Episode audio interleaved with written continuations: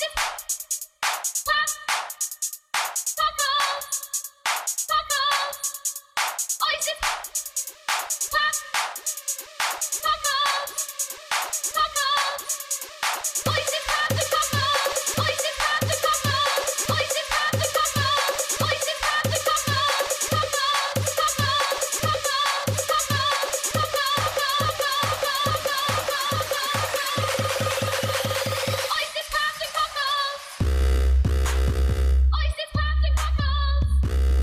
Welcome back to Oysters, Clams, and Cockles, the number one Game of Thrones podcast in the realm for people who party like Tyrion and slay like Daenerys.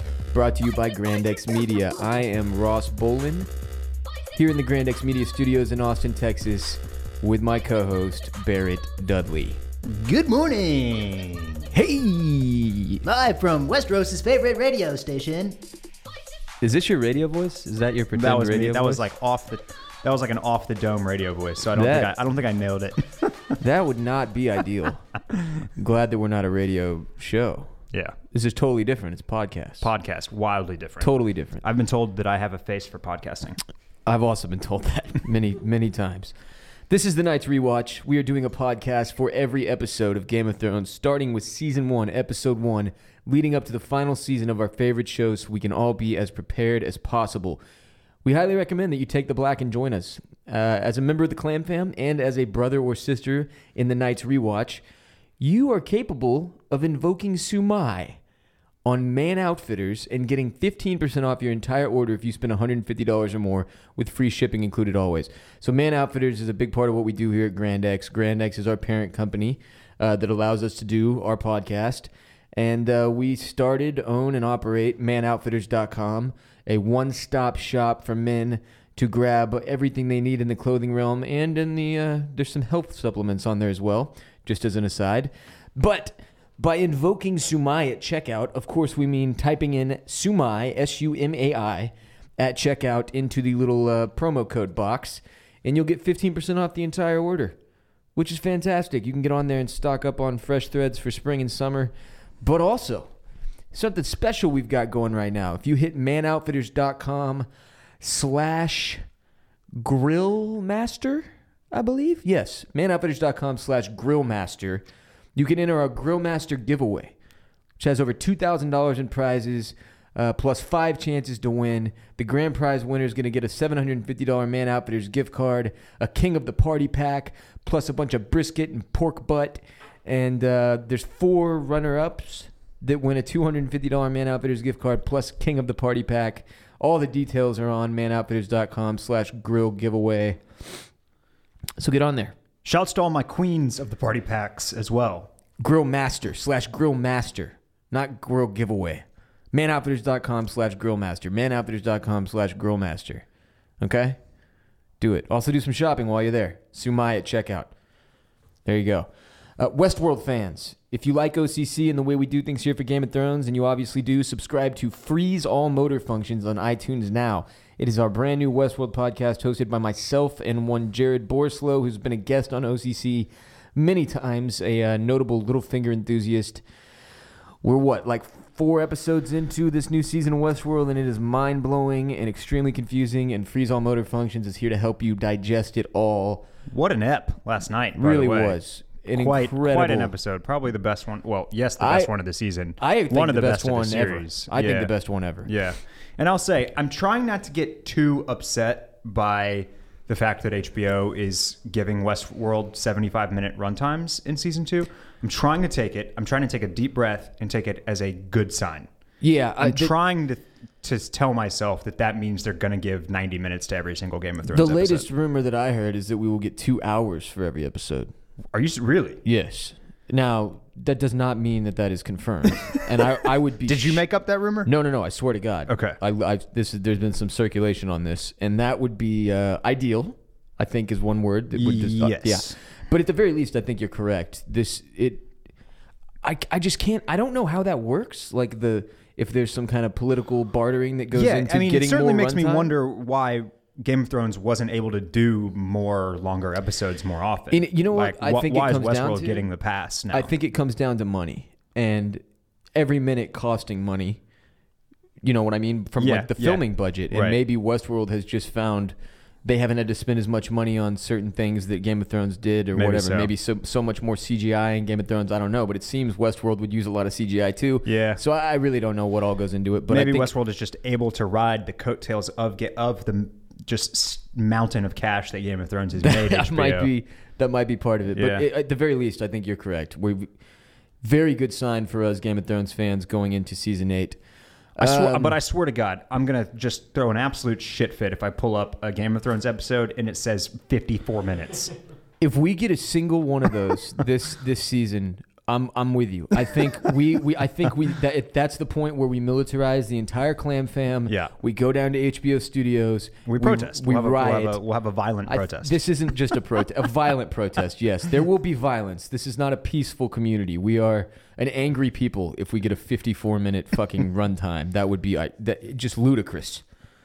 Our hotline number is 866 clams. You can call with questions, takes, clam fam corrections, whenever you want. It's a voicemail. If you screw up your call somehow, a lot of people do, surprisingly, uh, just hang up and call back. No big deal. We'll erase the one that uh, you messed up and we'll go with the one that worked. We got four calls we're going to play for you this week. Here they are. First one. Hey guys, this is Nathan from Birmingham, Alabama. Just calling about your size inconsistencies with the dire wolves. Just want to remind y'all. Remember, Theon made a point when they first found the dire wolves to point out the fact that Ghost was the runt of the litter. Just thinking that that would probably play into a little bit the fact that he is significantly smaller than where we see Summer.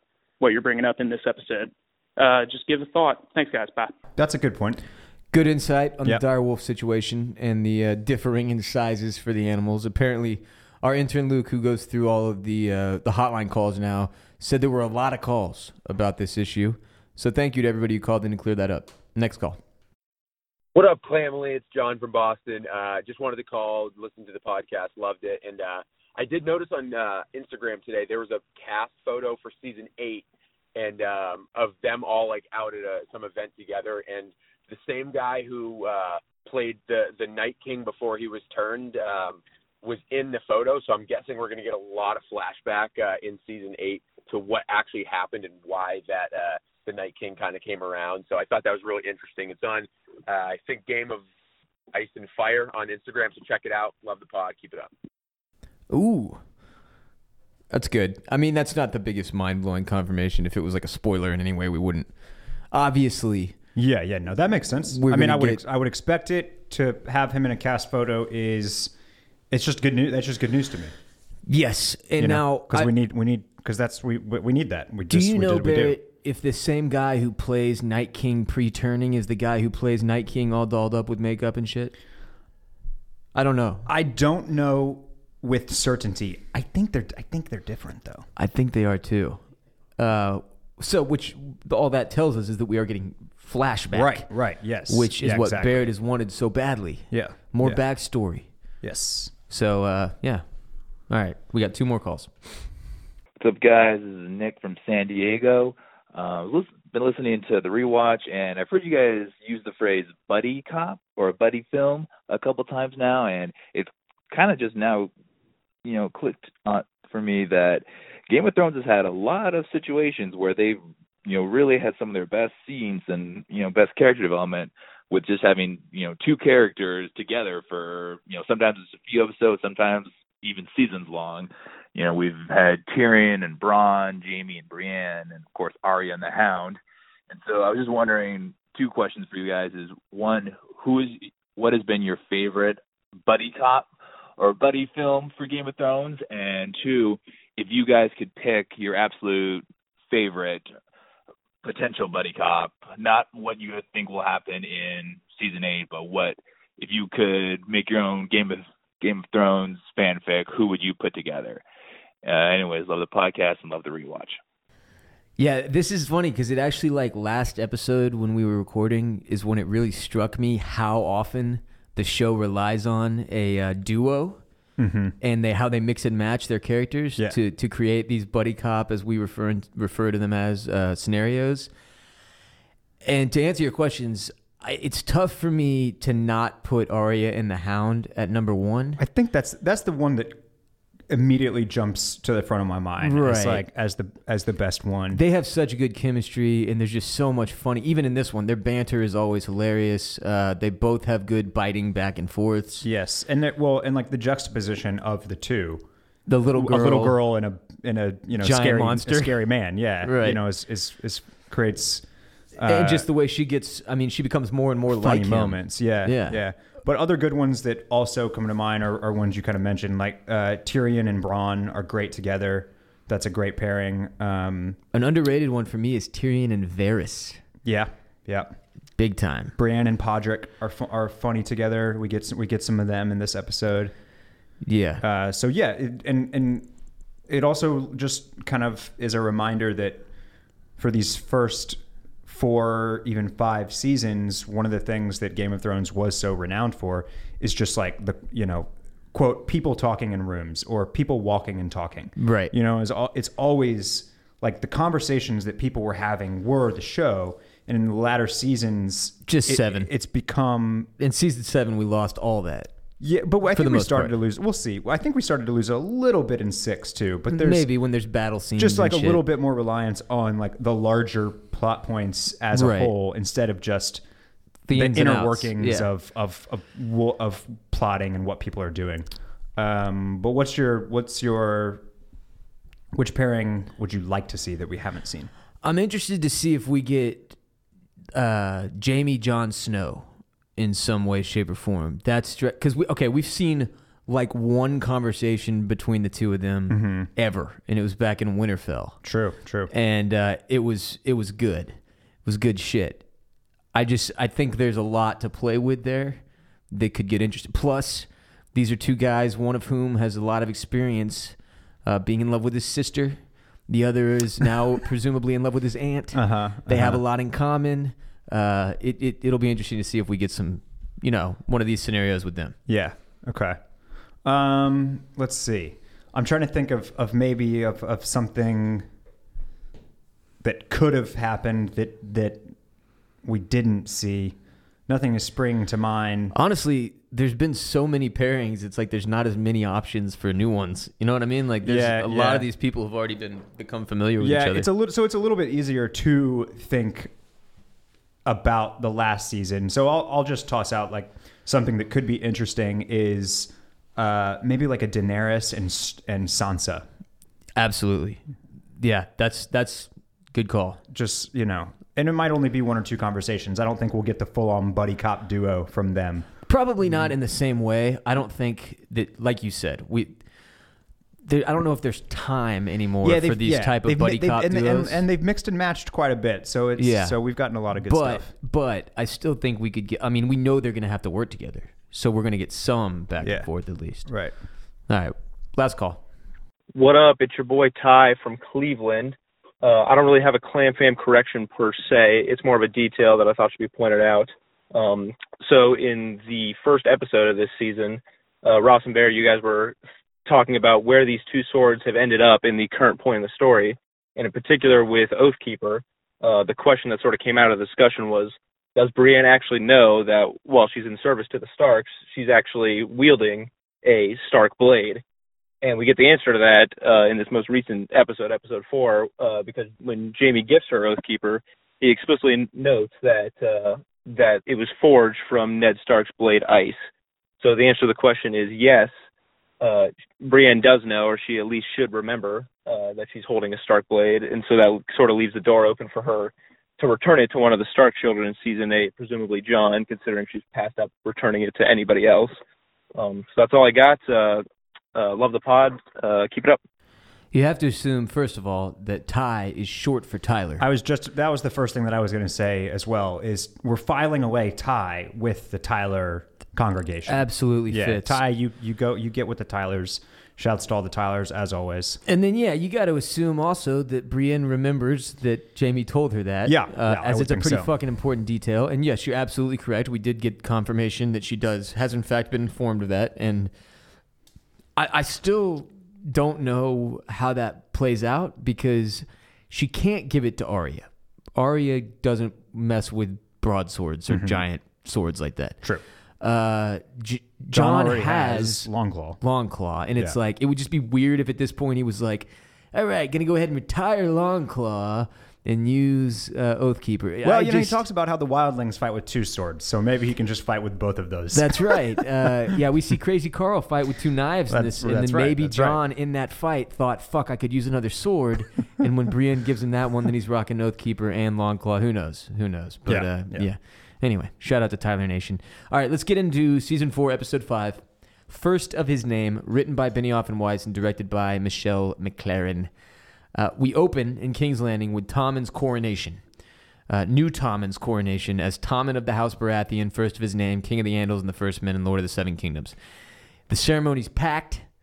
People seem to be very happy to see a king that isn't Joffrey on the throne, which makes perfect sense. After however much time that was that Joffrey was ruling, you would think pretty much anybody would be a welcome sight at this point. Um, I don't know if King's Landing operates like uh, North Korea situation where they force people to come in and celebrate, or if this is by their own fru- flu- fruition, fruition, fruition, whatever. If it's by their own choice that they're attending it, but they are there. Uh, during the ceremony, Margaery is there. She's, I don't know, 20, 20 feet, 30 feet away from uh, Tommen up on the balcony, making eyes at him. yeah, oh yeah. She's working him even as the ceremony's going on from a distance. And then Cersei fittingly interjects, literally walks right in between the uh, line of sight there, and then comes over to talk to Margaery. And they start off with some small talk. That Tommen looks like he was born for the throne, blah, blah, blah, which he kind of does. He He's cut more kingly than than Joffrey ever was. Oh, he's quite regal. Even as a young boy, he it, he, it fits him. Mm-hmm. It looks like he's in the spot he's supposed to be, you know? Yes. Um, then Cersei asks Margaery if she still mourns for Joffrey, and at first Margaery's like, she's kind of playing her playing the game still. Oh, he was my husband. He was my, you know my king. And Cersei says he would have been your nightmare. So there's a there's a weird level of leveling here between Cersei and Margaery. Cersei leveling with Margaery. Yeah, it's a level of leveling for sure. Yeah, it's a level of leveling, and i- it's not the only time in this episode that we see Cersei kind of being real, which is not something we're accustomed to seeing with her. So yeah, she's I I was kind of not sure what to make of this. Like why is she suddenly being kind of cool to kind of nice to Margaery? And like that's the same- are you still interested in being queen? It's the same reaction Margaery has. She's like, "Is this a trap?" And then I think we kind of get the answer later on with Tywin, and it's like she's really trying to take up that like diplomatic, do anything for the family, like make the right, make the decision that's best for the family type of move. Right. Uh, because Cersei goes on to level even more, saying they both knew exactly what he was. Uh, she gets deep. You never love anything in the world like you do your first child. And then she gives this. It's this was a big reveal for me. She says, "And what he did, it shocked me. Do you think I'm easily shocked? The things he did shocked me." Uh, and even more than any of the preceding, I think this is one of the realest moments we ever get from Cersei on the show. Period. She's kind of oh, like drawing the curtain to show us, or I guess pulling the curtain. When you draw the curtain, are you closing the curtain? Mm, Yeah. So she's like Pulling- pulling back the curtain, and it it gives you some insight into her mindset when Joffrey was king. She was shocked by all the atrocities he was committing, uh, which is never something you really consider. Is what she thought about her son and how he was acting and ruling. Uh, she then tells Margaery point blank, "Look, Tommen is going to need help if he's going to rule well." And like you mentioned, asked her, "You're still interested in being queen, I take it." And Margaery continues to be coy. After all that's happened, it sounds strange, but I really haven't given any thought to it. It would be a great honor, of course, but I'll have to speak to my father about it. Like it's just this bullshit back and forth. right, right. Um, where, I mean, at least on Margaery's half, Cersei's the only is actually being realer than her here. And then uh, Margaery makes this this joke that we may be faced with an alarming number of weddings soon, and she just. It's like she couldn't quite get through the whole conversation. Yeah, she couldn't resist. without dropping an insult, and she says, "I won't even know what to call you, sister or mother." And Cersei's face is, is she? It's the perfect "God damn it" expression Yeah, yeah. It was. It's a bad choice by Margaery. I, I realized thought that she- was stupid, yeah. Yeah. she thinks she's she thinks she's playing the game here well, and she, and like you said, she just, I mean, she can't help it. She's like, I got this. We're gonna we're gonna do our little back and forth here, but then I'm gonna then I'm gonna drop a hammer on you too. Just unnecessary though. Yeah. The woman is finally Right. leveling with you a little bit, and you just had to fuck it up at the end. You know what I mean? Yeah. And Um, hey, hey, that comes back to honor. it doesn't work out for her. Yeah. Uh, a couple of other things I noted on this first scene. Right off the bat, we get presumably some type of high septon Yeah, this is talking the guy. about talking about all the old gods, crone, mother, father, like yada yada. Yeah. And that's on when you're watching year by year, week by week, you know, the seasons as they come out. I part of the reason that like the whole storyline with the high septon militarizing and all that was kind of weird to me is because I was like I didn't really feel like we got much ever before that about the new gods and about the whole religion in general. But on this rewatch, they, they, they get mentioned and then their names dropped a lot more often than you realized. It's it's in They're there a lot. planting It's the just not seeds. it's not emphasized Yeah. as much. Yeah. yeah. And so, just as we've been on Arya Kill Watch, Sam Teeth Watch, Shae Watch, I'm now on High Septon Watch. Because one thing that I could never figure out is like, because we see a guy like this, he's coronating We've the seen king, we've seen this guy multiple times now. but he's yeah. not the guy. He's No. not the something big, he's happens. not the big bad. Something happens uh, between now and that and and the uh, High Sparrow High Sparrow, thank you. that That's- will yeah. replace the High Septon. Uh, Yeah, so I'm just- I'm- gonna leave it at that. I'm on High Sparrow Watch. Okay, we got the. We'll put the I'm, piece try- of I'm, paper I'm. I'm trying to figure out, you know, exactly like how that. We'll put up a shift piece of power paper comes next to about. the Arya kill count that says, Yeah. "Who is the High Sparrow?" in the most recent episode, and then we'll answer the question. Uh, over in Khaleesi's camp, Dany is informed by her. I guess it's like a small council of sorts. It's Sir Barristan Sure, Selmy, sure. Jorah Mormont, and Daario Naharis, uh, all men, which is something to note. Missandei is is like her helper, but not welcomed on the small council yet. Is she anyway. not sitting there right next to Grey Worm, though? I don't even think Grey Worm is in this scene, was he?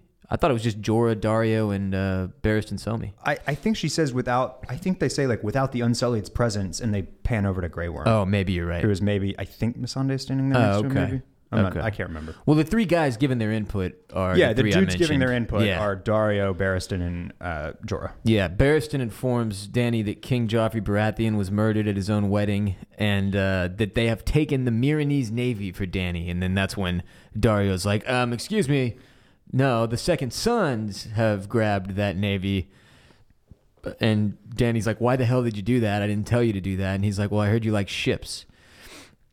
Apparently, the number of ships they got is 93. And uh, according to Barristan, those ships can carry 9,300 men, which Carry the one that is a- 100 guys one- a ship? One. Yes. Right. 93 times 100.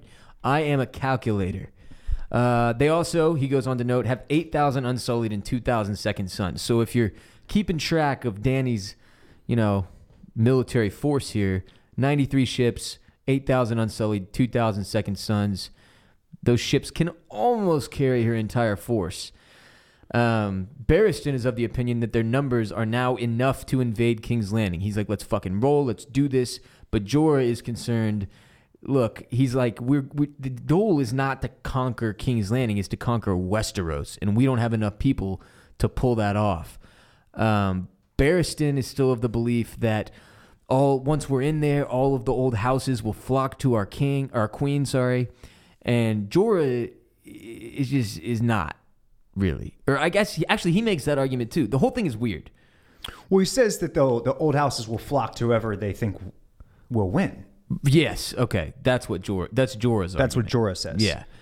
So it's just kind of interesting that there's still this slight existence of the perception that people will just jump on the Dany train, which Yeah, she's like yeah. less and less inclined to believe. Thankfully. Well, and I mean, part of the part of her little moment of clarity here is that it's not enough to just conquer.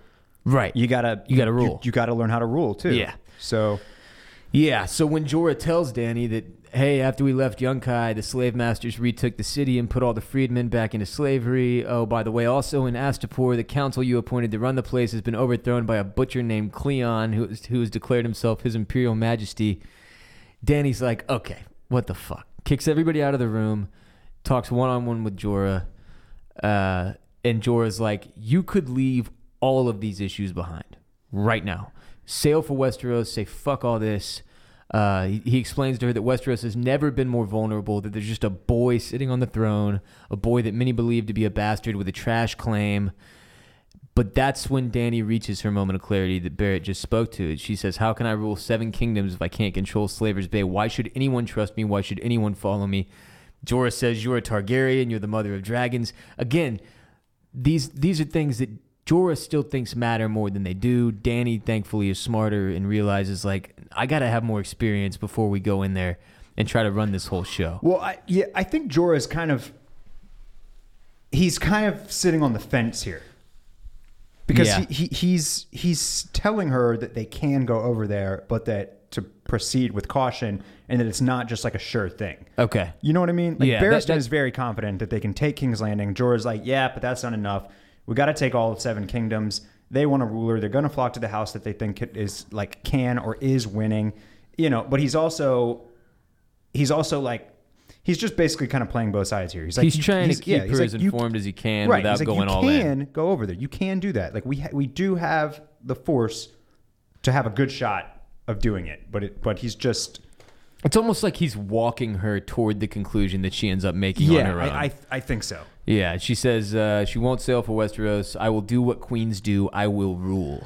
Also, I just I really hated. This was a great example of of of a scene where I just really missed old Daario. New Daario when he like says the whole you know well, the nothing to second the table. sons took the, took the ships actually Brought nothing to the he table jumps- here. He just comes off as like this slick playboy. He doesn't. Whereas old Daario had such He just had more bravado. Charm and Yeah, like, he had know? more swag. Yeah, yeah, Uh, yeah, more yeah. or way more. No, I'm with. I, he he literally could have not been in the scene, It and it would not have made a difference. Old Daario came off as like cool and confident and a little cocky. New Daario is just like straight up like a you know a coxman. Like you knew. Well, but that's the thing is like you knew old Daario was like this dude had fuck action, whereas new Daario, you're like I don't know. It just feels like he doesn't like he wouldn't give you that much. You know? yeah. I don't know. Yeah. I don't know.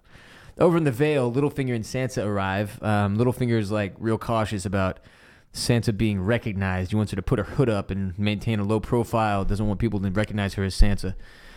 Um, the the road to the Vale that we see Littlefinger and Sansa walking down here, and then later we see Arya and the Hound walking down, is this terrible, narrow little pathway. It's walled in by mountains on both sides. And as it's explained to us here, it is the reason that essentially the Vale is impenetrable. Um, you would have to have an insanely massive force and be wi- willing to lose massive, massive numbers to successfully lay siege to this place. W- That's why the Vale has never been overcome, as we are told in this scene, not in a thousand years. Um, and it really got me thinking because as they're coming down that pathway, and I was trying to imagine like how a siege of this place would go down, it got me like Lord of the Rings style battles up in my head. 'Cause Yeah, you know, there's yeah. those scenes where there's like four thousand orcs or whatever on a tiny pathway, Yes. trying to beat down a door and shit. Yep. Uh, it made me think like, okay, if this was the Lord of the Rings universe, what we would inevitably see is at some point the good guys using the Vale as their like final stronghold or some shit, right? Is there Mm. any chance that the Vale could serve a bigger picture purpose here and in season 8 potentially be a stronghold for humans against the White Walkers because geographically it is the most sound? I that's very that is some very critical thinking that you did there. I like it. Um, because I, I Thank mean, you. because I, didn't go I didn't go that far with my thinking, but I I did I did note like how impressive that piece of land and that castle is. It's pretty wild. It's yeah, and that that it is such a stronghold. What I was what I was also thinking about is I, I'm sure Littlefinger had a lot of reasons for uh, you know initially using Lysa as his pretty much his very first pawn. And that had to be one of them. But I feel like one of the reasons why his end game was Lord of the Vale was for this reason you would think so, right? is because it kind of it lessens the effect of both of how many men you have in particular in particular but even more importantly how many men somebody else has right. because you could conceivably take down take down a 10,000 person army with only a 2,000 person one Yeah, yeah. I mean, we don't know what the ratio is, but there's a big ass gap. You mentioned Lord of the Rings. I also think in the tale of the Spartans, Three hundred. in, in a movie like 300, I think that's how they take down Yeah, some of the, some of those armies as well as they like put they get narrow They get them in narrow areas, Force you to come Yeah. through that narrow area, and then they and uh, then just mow you down. take out large numbers. Yeah. Yeah. yeah. I don't look. I don't know if that's realistic for us to think that at some point the Vale could play a bigger role. Just because I don't know how we would get from where these battles are going to start all the way to the Vale in the span true. of however many episodes we get. What six? So it's a stretch, but it was just a thought that popped into my mind. Yeah, Thought yeah. I'd share it. Could be, could be. Uh, Littlefinger ends up announcing Sansa as his niece Elaine to the guards at the Bloody Gate, and uh, again, just speaking to his his level of secrecy here, trying to keep anybody from knowing who she is. We finally get into their little throne room here, and Lord Robert Arryn is sleeping on his mom's boobs, as he is wont to do when Littlefinger and Sansa come walking in. Lady Arryn immediately recognizes Sansa, and uh, you can see it in Sansa's face. It's kind of sad well, not not immediately sad, but it plays out as sad. She's a little excited that her aunt recognizes her. Like this is the, she's back with family again. You know what I mean? This is her aunt after all. Um, to be back in the care of family would be a really big deal for Sansa. And initially, she has no reason to know that her aunt is batshit crazy, so she's like a little psyched. Yeah, exactly. She got no idea what's going on here. She didn't even know that. She didn't know that Robin can't, kid can't even run right. Yeah, what's wrong with this kid? the kid is is they cast him well because I feel like the actor is probably just a turd out there too. You know what I mean? Yeah. Uh huh. Um, Aunt Lysa tells her, you know, nobody can know you're here. Don't call me aunt in front of anybody. Uh, we this has got to be a secret. And then Lord Arryn's, or I'm sorry, Lord Robin, Robert, Robin, Robert, Robin. Robin. Sorry, Lord Robin Arryn Like a bird. the little tit sucker that he is, he escorts Sansa to her room. Then Lady Arryn immediately jumps on Littlefinger. She's kissing him, saying she wants to get married tonight. Uh, and it's just, it's kind of a reveal that this relationship between Littlefinger and her is much more intimate and developed than we were previously aware of, right? So, Yeah, this whole this whole little scene here is is very expository. massive info dump. Actually, yes. Yeah. I mean, it's she she gives us she gives us everything right there. That- Yeah, it's that- a crazy. that, that they poisoned Jon Arryn and she faked the le- or wrote the letter that blamed the Lannisters and sent it to Cat and all that. the way she outlines it is is is the is the first time I think we fully understand the depth of Littlefinger's Yeah, uh-huh. influence here. Everything we have seen on this show, everything starting back in season one, episode one, has been Littlefinger's doing. He is the one who has put all of these wheels in motion. Yes. Uh, eh, this scene, even as it's a reveal, even as you're like, "Holy shit!" I don't think like the first time I saw it, I don't think I really like totally hits you. that the weight of it all hit me. But this is a crazy massive reveal. Yeah, I mean, he's been the puppet master. And it's funny, it's almost like Aunt Lysa as she's telling Littlefinger all this, really what she's doing is telling the audience. Yes. Right? Uh, exactly what she did for him, that she put those drops into her husband's wine at his behest, blah blah blah. Um and it's it's just it's a lot. And Littlefinger's like, damn bitch, shut the fuck up. Like, what does he say? He's only speaking of it can make it real. Mm-hmm. Um, because it, they got away with it. Yes. So as long as no one ever says anything again, Faded into nothing. It's such a good, it's such good Littlefinger lines in this one. Um, and he has a great point, and it, you know, the whole reason he ends up getting rid of her really plays. She's the only person who could fuck this all up for him, and she won't shut up. So it's like, well, you got to do what you got to do. Yeah. Um, it's also the intensity of the betrayal. Like the fact that she wrote her own sister this letter that was a total and utter lie that ends up getting her and her almost entire family killed Mm-hmm. Is just. For, I, we knew this lady Arryn was off, but man, She's a she's a real sicko. bitch is crazy. Uh, so Littlefinger's like, all right, look, look, look. As long as you shut the fuck up, I will marry you tonight. Um, just be quiet. I'm gonna go take a shower. I'll get dressed for the wedding. Then we'll call on the septon. and We'll get this thing done. and she just kind of laughs and then opens a door, and the septon and like two witnesses or two guards or some shit. The wedding ceremony's ready to go, right then and there, which is also interesting because she's. It wasn't as if they were like whispering to each other what yeah, just I was had going the same on. thought. Like if they were three standing right outside the door, they definitely could have heard heard something that she said. Like they open the door and, and the, guy, the guys on the other side are like, "Oh my god, Wait, what? we heard all of that." yeah. Uh, anyway, she drops. Uh, I'm warning you. I'm going to scream when my husband makes love to me. I'm going to scream so loud they'll hear me clean across the narrow sea. And Littlefinger's like, God damn it. Who is she warning here? Is she warning the High Septon? Is she warning little warning Littlefinger's? Just a just general the warning. whole room in Everyone general, just should be warning warned. everybody. Yeah, yeah. Well, it, it turns out, uh, not a liar in this regard. she is quite the screamer, and Sansa is forced to lie awake listening to her aunt scream and moan the entire night. The only consolation for Sansa, she's sleeping on a Leesa mattress, uh, which, as we know, is the most comfortable mattress in the Seven Kingdoms. And you too, as a member of the Clam Fam, a listener of Oysters, Clams, and Cockles, can get your own Leesa mattress by going to leesa.com, L-E-E-S-A dot com slash dragon. Dragon. You will get $130 off your mattress purchase plus a free Leesa pillow, which would normally cost you 75 bucks more. Pillow dragon. Yeah, pillow. And uh, leesa.com slash dragon. If you go through that domain, that URL rather, and you decide, well, I want to get the Sapira by Leesa, which is the Leesa is memory foam technology, right?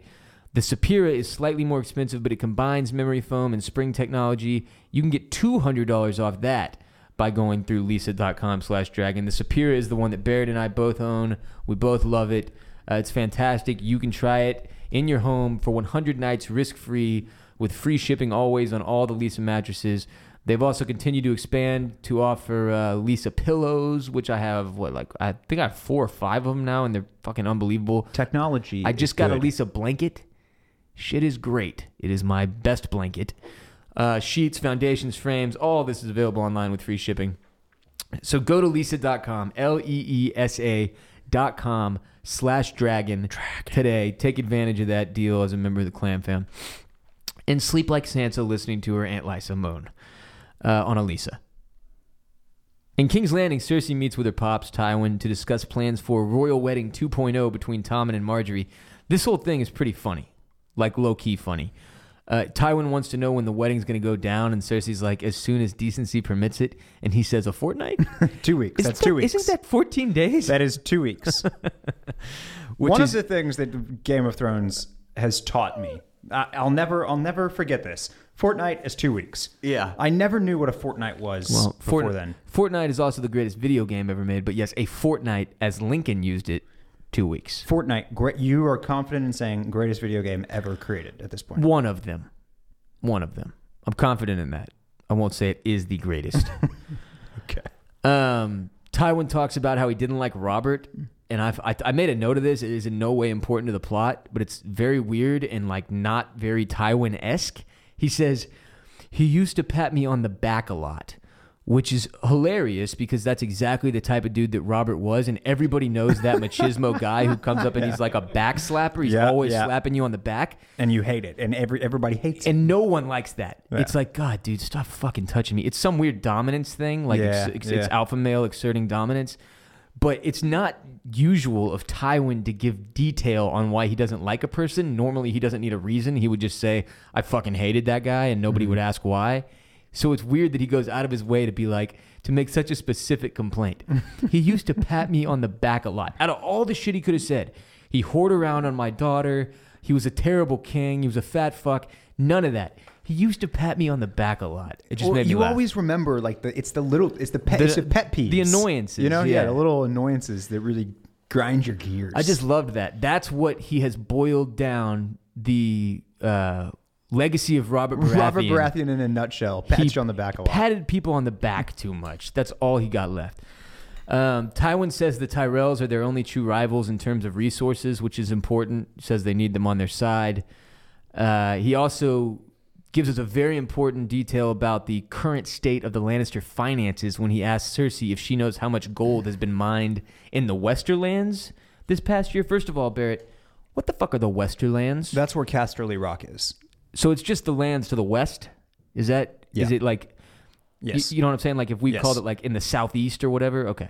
So the Western Lands are where Casterly Rock is. I mean, It's- that is the name of the region. Like, That's like literally what it's called. Like Riverrun is a Okay, in cool. the Stormlands. that's what I wasn't clear on. So and this the is Westerlands. That's specifically and, what and it's called. And the Casterly Rock is in the Westerlands. Got it. Yeah. Okay, yeah. Well, it turns out none. No gold. Zero gold. Their last working mine ran dry three years ago, which that seems like a really fucking long time Yeah, considering they the have kind been of money they're putting burning up, everything on their Chase Sapphires for like three years now.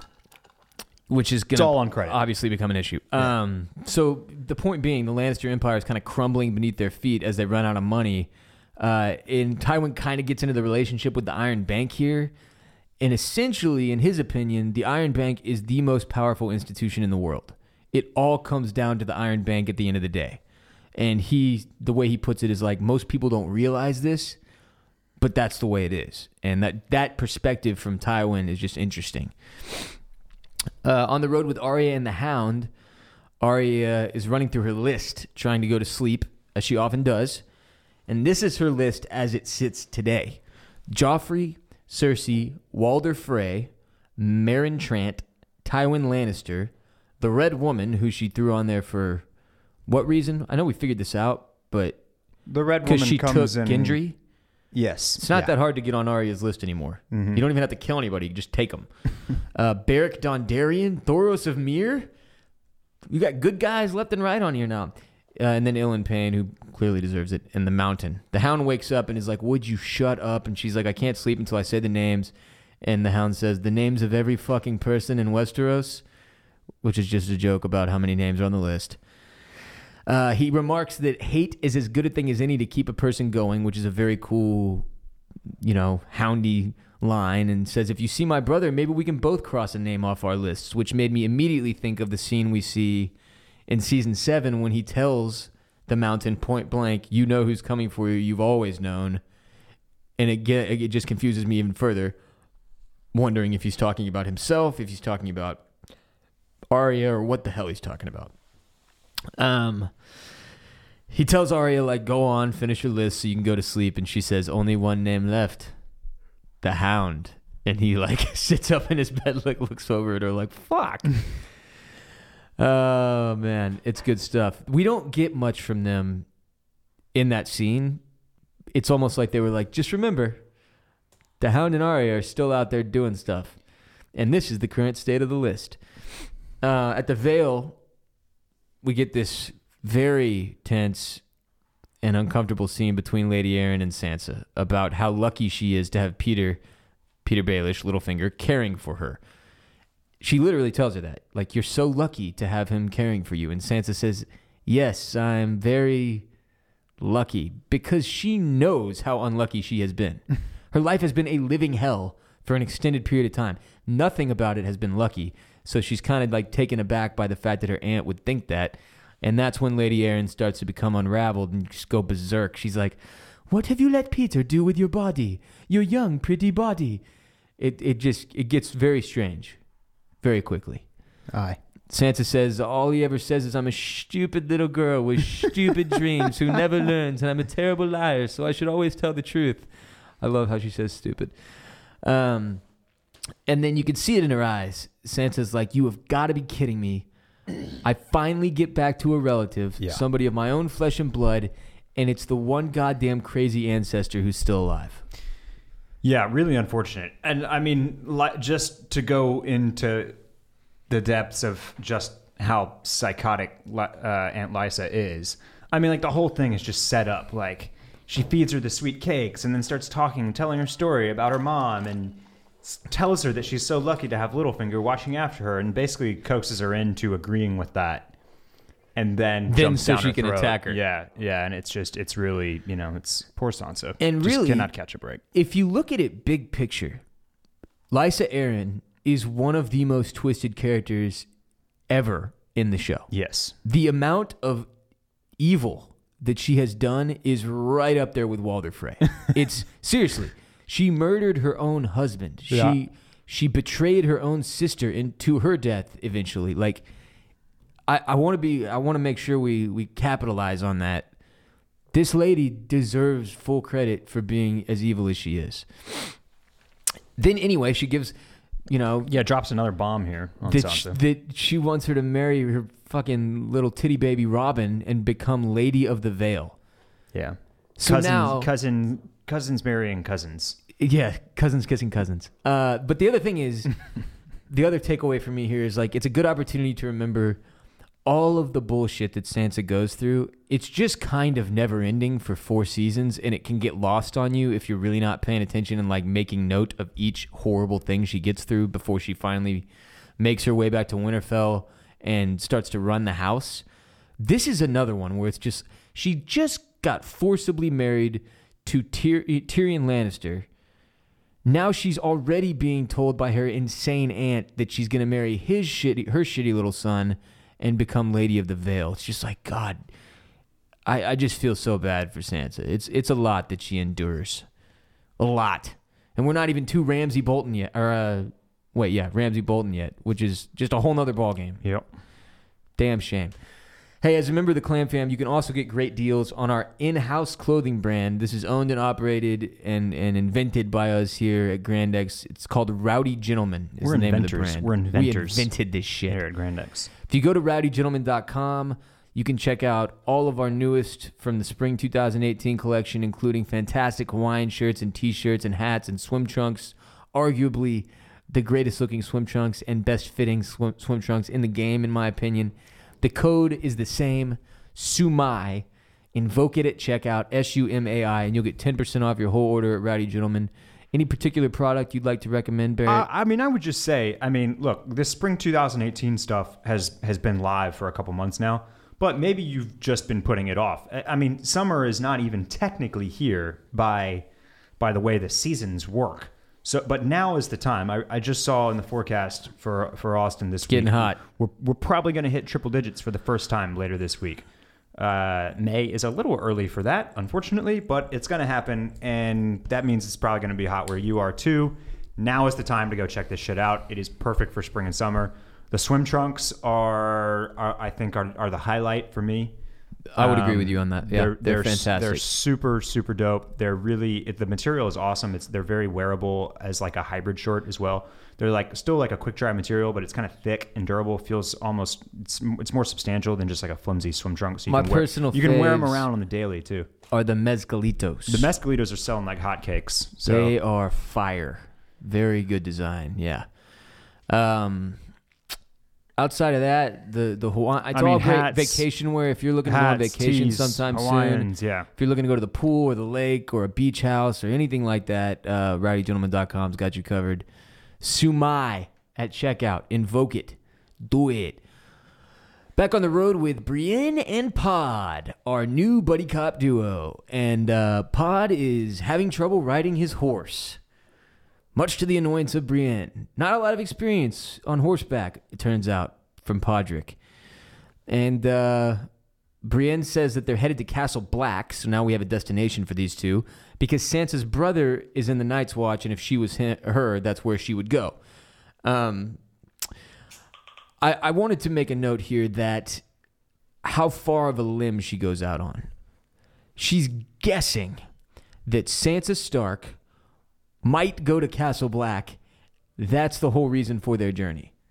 That is a long ass trip to get there. Go Pretty much the farthest trip you can make. yes, and to go. hey, uh, Sansa Stark here, and if they're like, oh no, we don't know who that is. She's like, oh well, fuck. Okay, I guess we'll try another spot.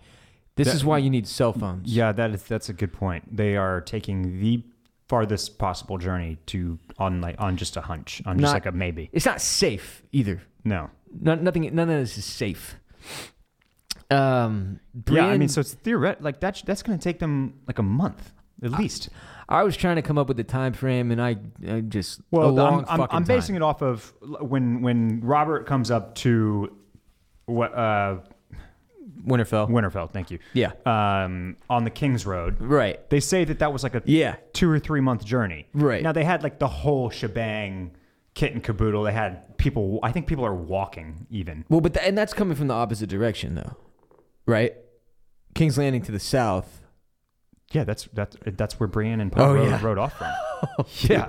Okay, so longer than a month. So probably well, but they're it's just two people. They don't Yeah, have the whole that's true, the whole caravan. and they're But both then and they're again, both on horses. one of the two can one of the two can barely ride a horse. Yeah. So, probably I'm, I'm, that's why I'm gonna just say like four to six weeks. a long ass time. Yeah. Yeah.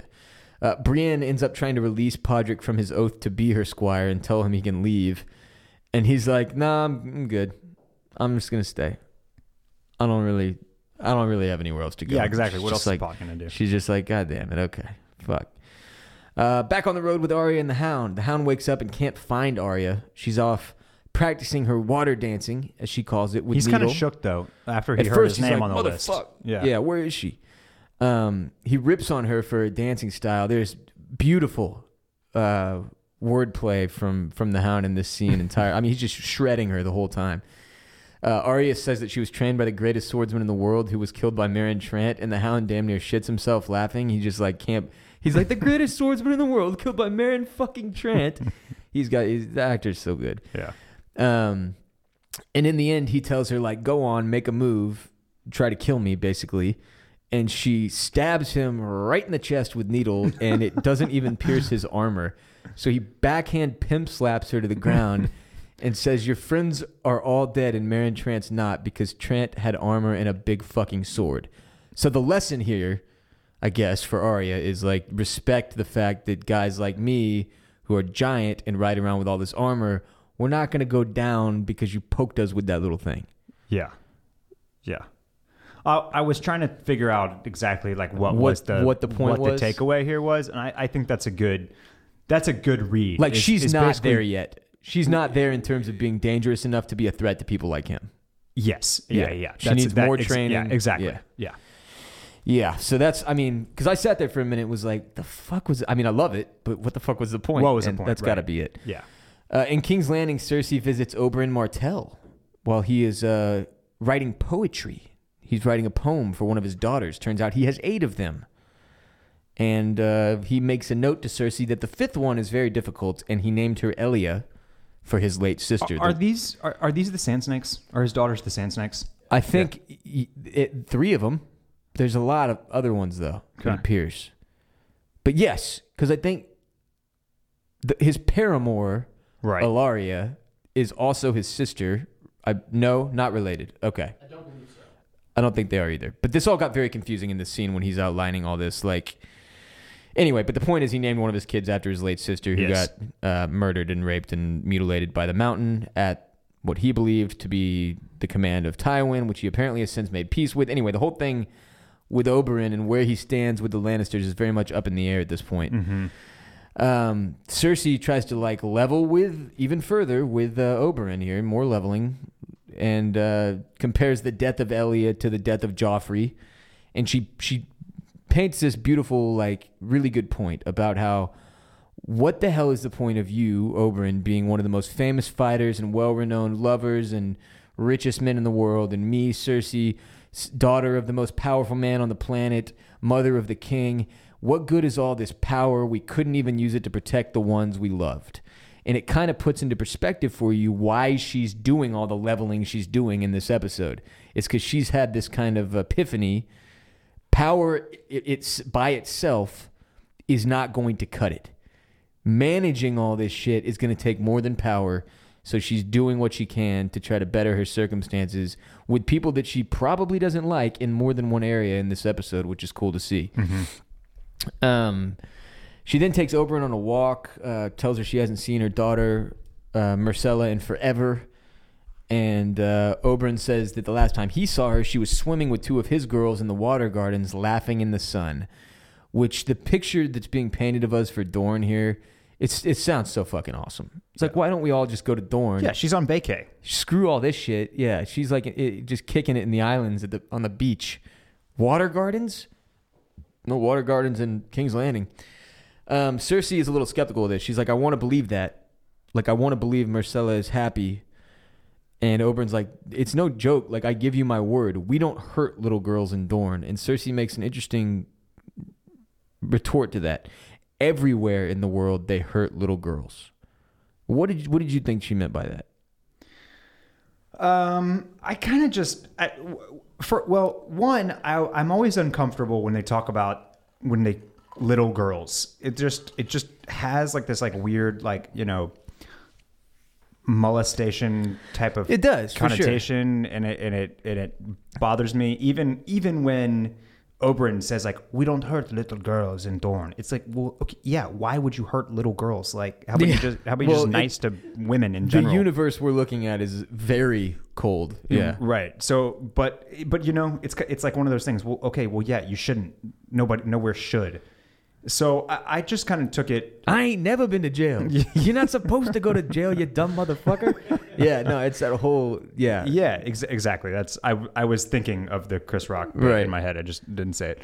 Um, so for for me, it was just more kind of one of the overarching themes of Game of Thrones, especially all of the first seasons, which is like women are treated unfairly.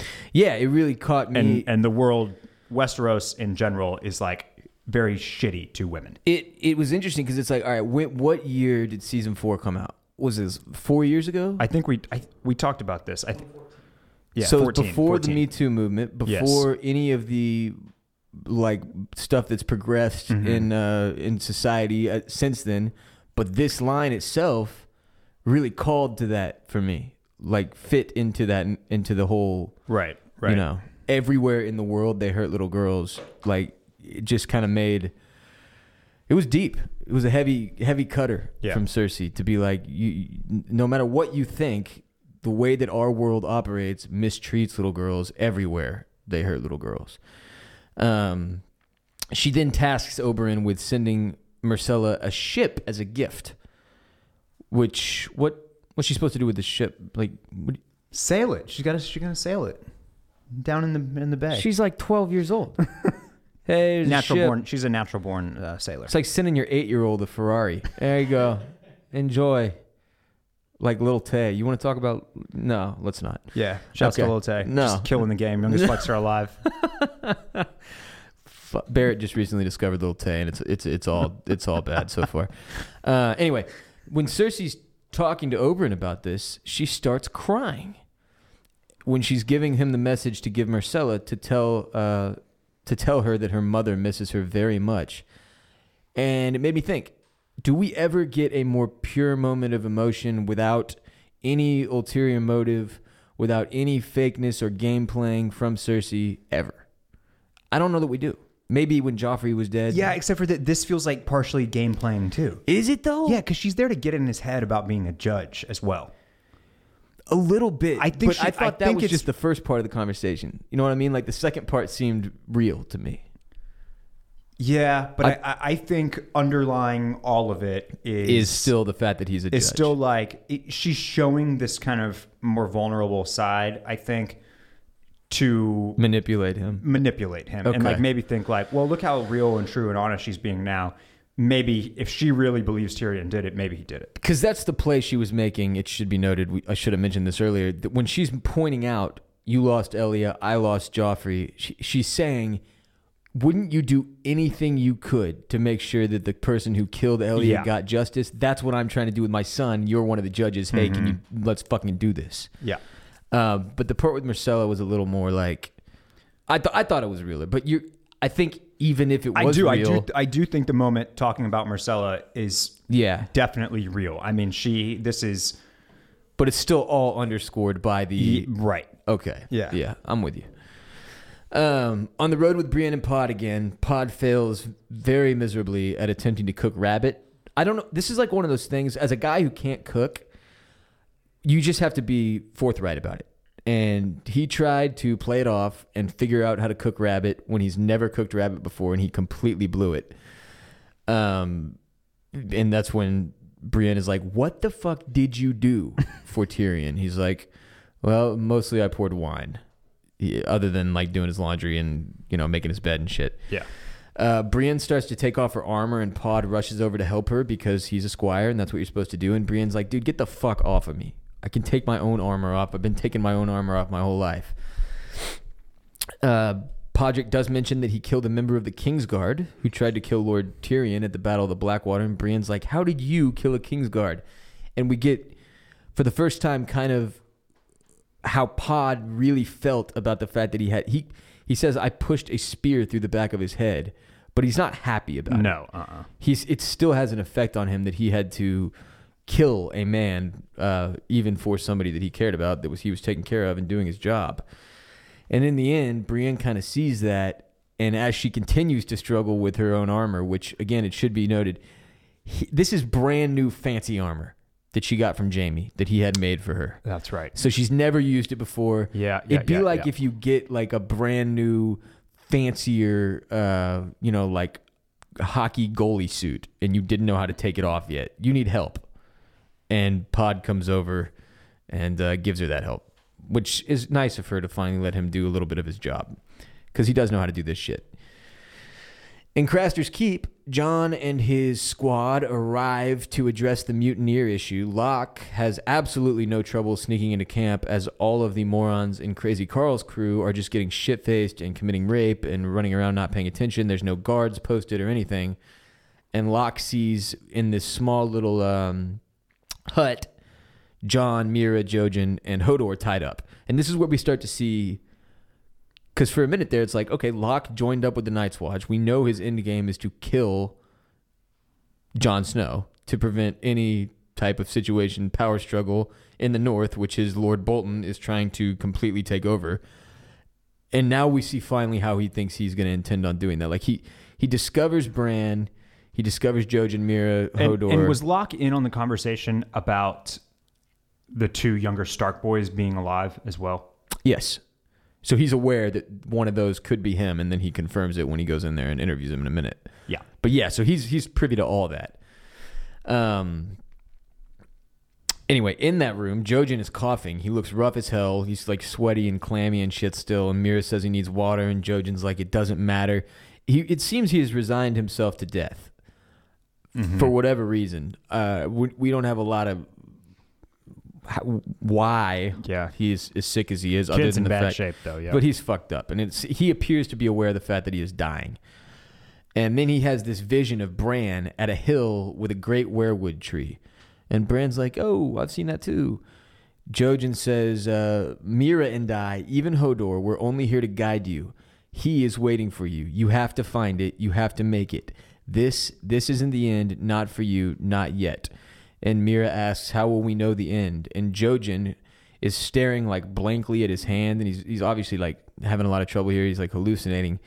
But then we see from his perspective, his hand is on fire in this vision he's having, mm-hmm. and he says, "You'll know." And I wanted to talk about this for a minute. Like, what does this mean? Is he seeing his own death by fire? Brands? What is the fire symbolizing here? What what exactly is this? Uh, I, I don't know. Because it seems on it. important. Like it's it's it's unusual that there would be something like this of a hint I mean, it as far back me, as season four that I can't immediately point to and be it, like, it I'll tell you reminded me of is. like Beric's sword being lit aflame, yeah. uh, but I didn't. I don't know. It just seems like fire could because uh, remember when Jojen dies, he gets taken out by like one of those skeleton Yes, things popping yeah. up out of the ground or whatever. So there's no fire there, right? He just gets pummeled or something. I don't know what. There's You the, remember? the the children of the forest are throwing those fireballs. To protect them. Yeah.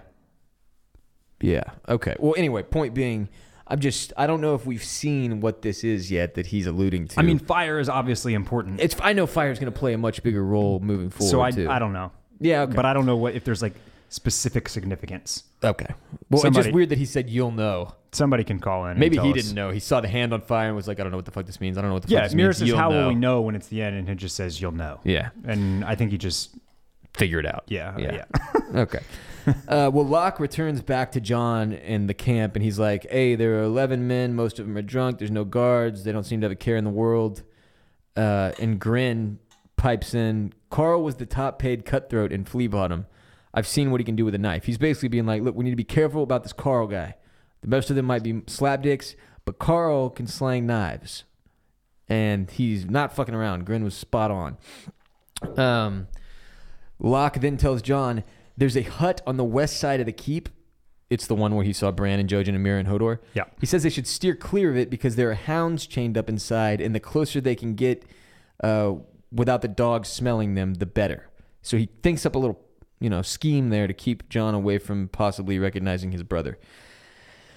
Uh, later that night, after the Night's watch has been laying low, waiting for their chance to pounce, Karl goes to rape Meera. He brings a squad with him, and uh, in order to get him to stop or at least delay him, Jojen tells Crazy Karl that he had a vision. I saw you die tonight. I saw the snow fall and bury your bones. And just then, someone yells to arms, and all the fighting starts. A Night's Watch comes in. Locke fights his way to Bran and is going to take him hostage. He cuts his leg to ensure that it's Bran, so he's very much aware that he has one of the Stark boys now. This is a very big fucking problem. He picks him up and starts to run off with him just as Bran wargs into Hodor and uses Hodor to chase Locke and Bran into the woods. Then Hodor picks Locke up by the neck and snaps his head off his spinal cord. Yeah, um, this was pretty shocking to me. I, I was, I was like very uh, going into this. I was like super nervous about Locke doing his thing. I could not, I could not remember how this ended, I totally forgot too. It happened so and I fast. and I guess this is why I forgot because Yeah. It's very easy and kind of uneventful. yeah, it, Like Bran just wargs into Hodor, which by the way, why didn't you just do that a while back? I guess because there were too many guys, and now they're finally pre- think- preoccupied with something else. I think it might also be a situation where it has to be a dire need for him to be able to pull it To off. do it, Like yeah, he doesn't maybe, have the full concentration abilities yet to do it whenever he wants. It has to be a situation where it's like, you know what I mean? Like you know how they say when mothers are their Right, kids are right, in right. danger, Yeah, they can pick get- up a car or whatever. Yes, yeah, but so Yeah. yeah, so he just wargs into Hodor and like boom, next snap, it's over. Yeah, it's- and the reason it, I think it's I'm with you is is because Locke seemed like he was being built up as this longer term villain, Right. And then he accomplishes nothing and He's gets dispatched his, very quickly His head easily. snapped off his neck, yeah, and then and it's just over. yeah. yeah, it's just unusual. Uh, it was also very cool. Um, Hodor immediately comes to after snapping his head and is like, "What the fuck did I just do?" He's got like blood on his hands. He has no idea what's going on. He grabs a knife, cuts Bran loose, and Bran sends him immediately to go free Jojen and Meera. And Bran can see Jon fighting in the distance, and he's like crawling towards him. Obviously, he does not have the use of his legs, and he doesn't have Hodor there to drag him or or carry him. And he's crawling towards Jon, yelling his name. Uh, Jojen comes up as Bran continues to yell for Jon, and he tells him, like, look, dude, if your brother sees you, he's not going to let you go north. You are not going to be able to go find the three eyed raven. You have to decide right now, basically, if you want to fulfill your destiny or if you want to take the easy road and go back with your brother and be safe with your family or whatever. I also just want to throw in here um, if somebody that you like and care about or love is right in the middle of a sword fight against many other dudes, probably not the best idea to try to distract them by yelling their name as a uh, long lost family member. Not well thought out. Hey, Jon, look who it is. I'm over here. He's like, holy What? shit, Bran. What? Boom, shank. Yeah. Just Hey, it's dumb. my brother. I haven't seen him in. yeah, you don't want that. Yeah, don't do that. Stop that, Bran. fucking Bran. But you got to give him this. He quickly makes the right decision. Yeah. The mature decision, the hard decision, and says, Hodor, we need to free Summer and we need to go. Uh, Jon then busts in on Crazy Karl, who's slitting the throat of a member of the Night's Watch in his hut. And Karl is armed with two knives. And it's like, what it reminded me of is like uh, like fighting the final boss in the level of a video game. Yes, yeah, very like a badass knife fighter. Like Yeah. this is the last guy you got to get through. He's got these two knives. He's doing his dance and shit. It's a big test for Jon though the most experienced fighters we've seen him go up against are what like Qhorin half hand, and that was a the game was rigged. Mm-hmm. Right. Qhorin was like basically taking a dive, The fix was in. and uh, we have been warned here that Crazy Karl was like the top assassin in Flea Bottom or whatever. So going into it as a as a viewer anyway, you're like, fuck, this could get intense, and oh, intense it does get. Karl stabs Jon like near the hip at one point. He, so he gets like he makes knife contact. He actually ends up just point blank one on one beating Jon. And right as he goes for the killing stroke, one of Craster's daughters stabs him in the back with a knife. And then, being the psycho moron that he is, he turns around to deal with her. Yeah. And we get what may be the most gnarly death we've ever seen on the show. Maybe? Yeah, it's up to this point. I mean, I, I can't think of one later. Well, we get a very similar one with uh, oh, yeah. Kid and Dorne. Yeah. Well, anyway, he Jon puts Longclaw straight through the back of Karl's head and out through his mouth, and it's like just the way it's shown on camera. Mm-hmm. is unlike anything I've ever seen before. I was like, holy shit. Like Yeah. his mouth pops open, a sword comes out, Right. and then you get the side view that's Jon just with the sword through his whole head. it's very yeah. gnarly. Yeah, it's kind of more of the death that I think people wanted to see Joffrey. Joffrey, get. right. Yeah. But hey, we got it for Karl. Yeah. And Karl was a real piece of shit. Yeah, he was. Um, but it is important to note that Jon is i i- he lost, right? It, it reminded me of like Ned Stark at the I Tower mean, he of maybe Joy. he maybe lost. Probably, probably his sword's pinned down. Probably lost until that chick comes and saves his ass. But it reminded me of Ned at the Tower of Joy when he's bested by the True, sword of the true. morning, and then his boy comes in and puts a sword through the. The I, I but I do I do have to say, I mean, I know it was close quarters, so that so it's harder to wield the broadsword Uh-huh. like that. But it is hard to imagine that a good fighter like Jon with a sword, like you would even be able to stand a chance with two knives. I mean, I know Karl's good. Carl but like if you just start, shaking. if you just why don't if you just start swinging that sword at the dude's shoulder? but the knife thing is also a problem. Like you can throw a knife. Yeah. I don't know, man. I don't know. I that Yeah, and like it was close quarters, so it's harder to close swing swing that sword tough. around. Yeah. yeah, it's tough. Uh, alas, Crazy Karl is no more. R.I.P. got. Crazy Karl. Crazy Karl got got. He got got. Um, turns out, as a result of this fight, they lost five brothers, counting Locke. And when they show Jon Locke's dead body, he's like, "What in seven hells could do that to a man?" And then they quickly move on. no one, no one Yeah. see- yeah. Well, Uh, okay. okay. New guy. New guy's gone. Yeah, new guy. Man, he was good too. Really liked him. Bummer. Uh, there are 10 dead mutineers. Locke said there were 11 of them. So Grenn is like, Where's that piece of shit, Rast? Then we see Rast running through the woods until he finds he finds a little hut. It looks like the hut where Sam was uh, before he killed the White Walker. I don't know if it is the same hut. But all in all, I was trying to remember what happens here. I was like, oh, fuck, does a White Walker come out and get his Uh-huh, dumb ass? uh-huh. Because we've been hating Rast for like eight episodes now. I feel like this guy fucking sucks. But no, it's Ghost out of nowhere. Just jumps right back into the picture, takes out Rast, presumably eats his face off. Yeah, he so he broke out of Ghost broke out of the little cage. Yeah, and he- that got me thinking, like, because we talked about in the other episode. Maybe like, he didn't do it until he wanted to. Ex- yeah, Yeah. yeah, Yeah, so he got the fuck out of there. He ate Rast, uh, and then he returns to Jon, and Jon's like, "Holy shit, it's Ghost!" It's this cool reunion. Mm-hmm. Uh, uh, Ghost has blood all over his mouth, and it's almost like Jon just knows that he just killed right, Rast. He doesn't right. even ask. He's like, "Yeah, that's." Uh, he's like, "I missed you, boy." Um. Anyway, we finally get that reunion, which was. It doesn't last long.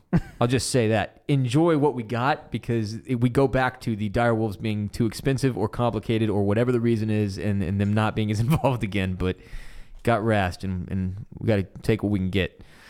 Um, Jon then decides he's like, all right, we got to do something with these chicks. We'll bring Craster's daughters with us, and I'm unclear, Barrett, on what happens here. They're I- I- basically like, they nah. decline. yeah. And he's like, What, you want to stay here in Craster's Keep? And they're like, Fuck no, burn it to the ground and, and all the dead with it. We're not staying here. Fuck Mm-hmm, this place. So they don't stay there, but they don't want to go with the Night's Watch. That's the situation. They're yep, like, yep. And they just agree to let them do their own thing. they're like, We'll make it on our own. Yeah. Okay. So they do. They burn Craster's Keep to the ground, and it's kind of this cool ending scene to the episode. Uh, it's like the end of an era north of the wall, is what you should look at it as, because yeah. there's no more Craster's Keep. This was like this one stronghold that the Night's Watch had north of the wall, and uh, has played this massive role in the way that everything plays out. And it made me ask one more question before we close up here. Do we think Craster's Keep was the only source of human babies for the White Walkers? Because, I mean, it's the only one we're aware of. It's the, it's definitely the only one we're aware of. Yeah, yeah. and I don't know if that, that could, you know, potentially be a bigger deal, but I guess they could have been getting wildling babies elsewhere. po- yeah, for sure. It just it obviously makes it even more important in the grand scheme of things that Yeah, Craster, yeah. his keep, True, and all that true. shit is gone. It's no longer a source of more fucking generals for the White Walkers, Yep. whatever they do, raising their young. We don't know. Anyway, the credits roll, and that's the episode. Uh, all in all, another great one, and uh, always good when you get Ghost involved. A lot of like you know, a lot of Cersei that we're not accustomed to seeing. A lot of different dif- different kind of deal with her this whole episode that was that was really cool to me. Uh, we will be back next Monday to talk about the sixth episode of season four, moving right along. That one's titled The Laws of Gods and Men, written by uh, the Cogman, Bryan Cogman, and directed by Alex Sakharov. Remember, you can go to manoutfitters.com and invoke Sumai at checkout to get 15% off your whole order if you spend $150 or more. And you should definitely go to manoutfitters.com slash grill master, grill master, and enter the uh, grill master giveaway. Over $2,000 in prizes plus five chances to win. Rowdy, rowdygentleman.com. You can also vote, invoke Sumai at checkout. Follow the show on Instagram at Oysters, Clams, and Cockles and on Twitter at Clams and Cockles, where we pump out content related to the latest episode of the show. Also, just general Game of Thrones humor and funny shit and uh, updates on when the latest episodes are going to release or any special events or anything like that. You can also like us on Facebook.com slash Oysters, Clams, Cockles if for whatever reason you feel compelled. I don't even know what Facebook is for at this point. Um, you can follow me, Ross Bolen, on all social media Instagram, Snapchat, and Twitter at WR Bolen. Barrett, where can the Clam fam follow you? Oh, I am out there anywhere where you want to find me at Barrett Dudley. Lovely. Uh, 86643 clams is our hotline number. Call with questions, clam fam corrections, whatever.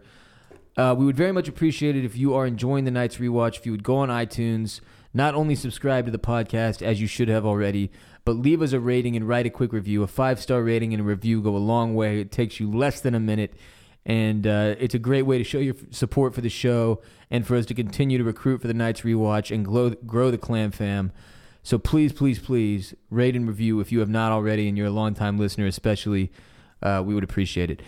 Go to grandexshop.com slash OCC for Game of Thrones themed t shirts and oysters, clams, and cockles t shirts. We got a variety on there. It's all good stuff. And you know the shirt that was promised is coming soon. We will see you next week. Thank you for listening. Bye bye.